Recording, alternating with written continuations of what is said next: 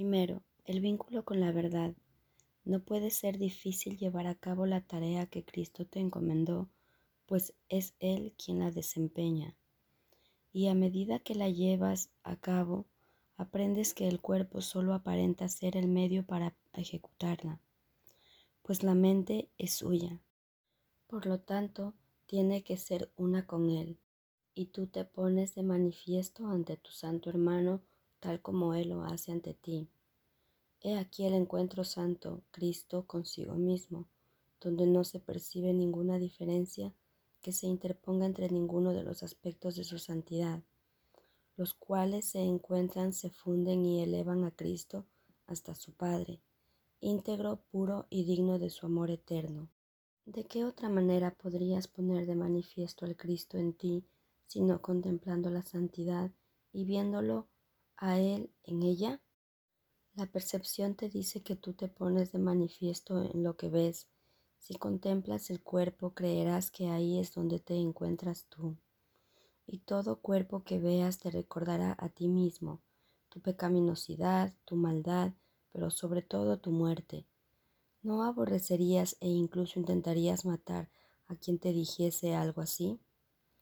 El mensaje y el mensajero son uno, y no puedes sino ver a tu hermano como te ves a ti mismo. Enmarcado en su cuerpo verás su pecaminosidad, en la que tú te alzas condenado. En su santidad, el Cristo en él se proclama a sí mismo como lo que eres tú. La percepción es la elección de lo que quieres ser, del mundo en el que quieres vivir y del estado en el que crees que tu mente se encontrará contenta y satisfecha. La percepción elige dónde crees que reside tu seguridad. De acuerdo con tu decisión, te revela lo que eres tal como tú quieres ser. Y es siempre fiel a tu propósito, del que nunca se aparta, y no da el más mínimo testimonio de nada que no esté de acuerdo con el propósito de tu mente. Lo que percibes es aparte de lo que tienes como propósito contemplar, pues los medios y el fin no están nunca separados. Y así aprendes que lo que parece tener una vida aparte, en realidad no tiene vida en absoluto. Tú eres el medio para llegar a Dios. No estás separado ni tienes una vida aparte de la suya. Su vida se pone de manifiesto en ti que eres su Hijo.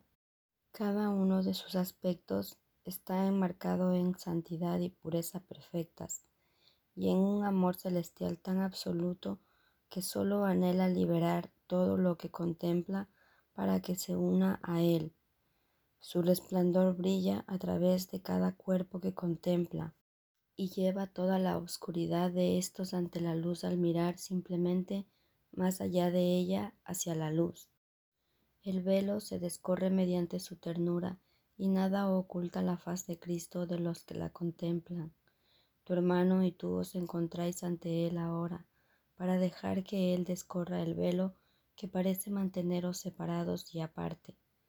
Puesto que crees estar separado, el cielo se presenta ante ti como algo separado también. No es que lo esté realmente, sino que se presenta así a fin de que el vínculo que se te ha dado para que te unas a la verdad pueda llegar hasta ti a través de lo que entiendes. El Padre, el Hijo y el Espíritu Santo son uno, de la misma manera en que todos tus hermanos están unidos en la verdad cual uno. Cristo y su Padre jamás han estado separados, y Cristo mora en tu entendimiento, en aquella parte de ti que comparte la voluntad de su Padre. El Espíritu Santo es el vínculo entre la otra parte, el demente y absurdo deseo de estar separado, de ser diferente y especial, y el Cristo para hacer que la unicidad le resulte clara a lo que es realmente uno. En este mundo esto no se entiende, pero se puede enseñar.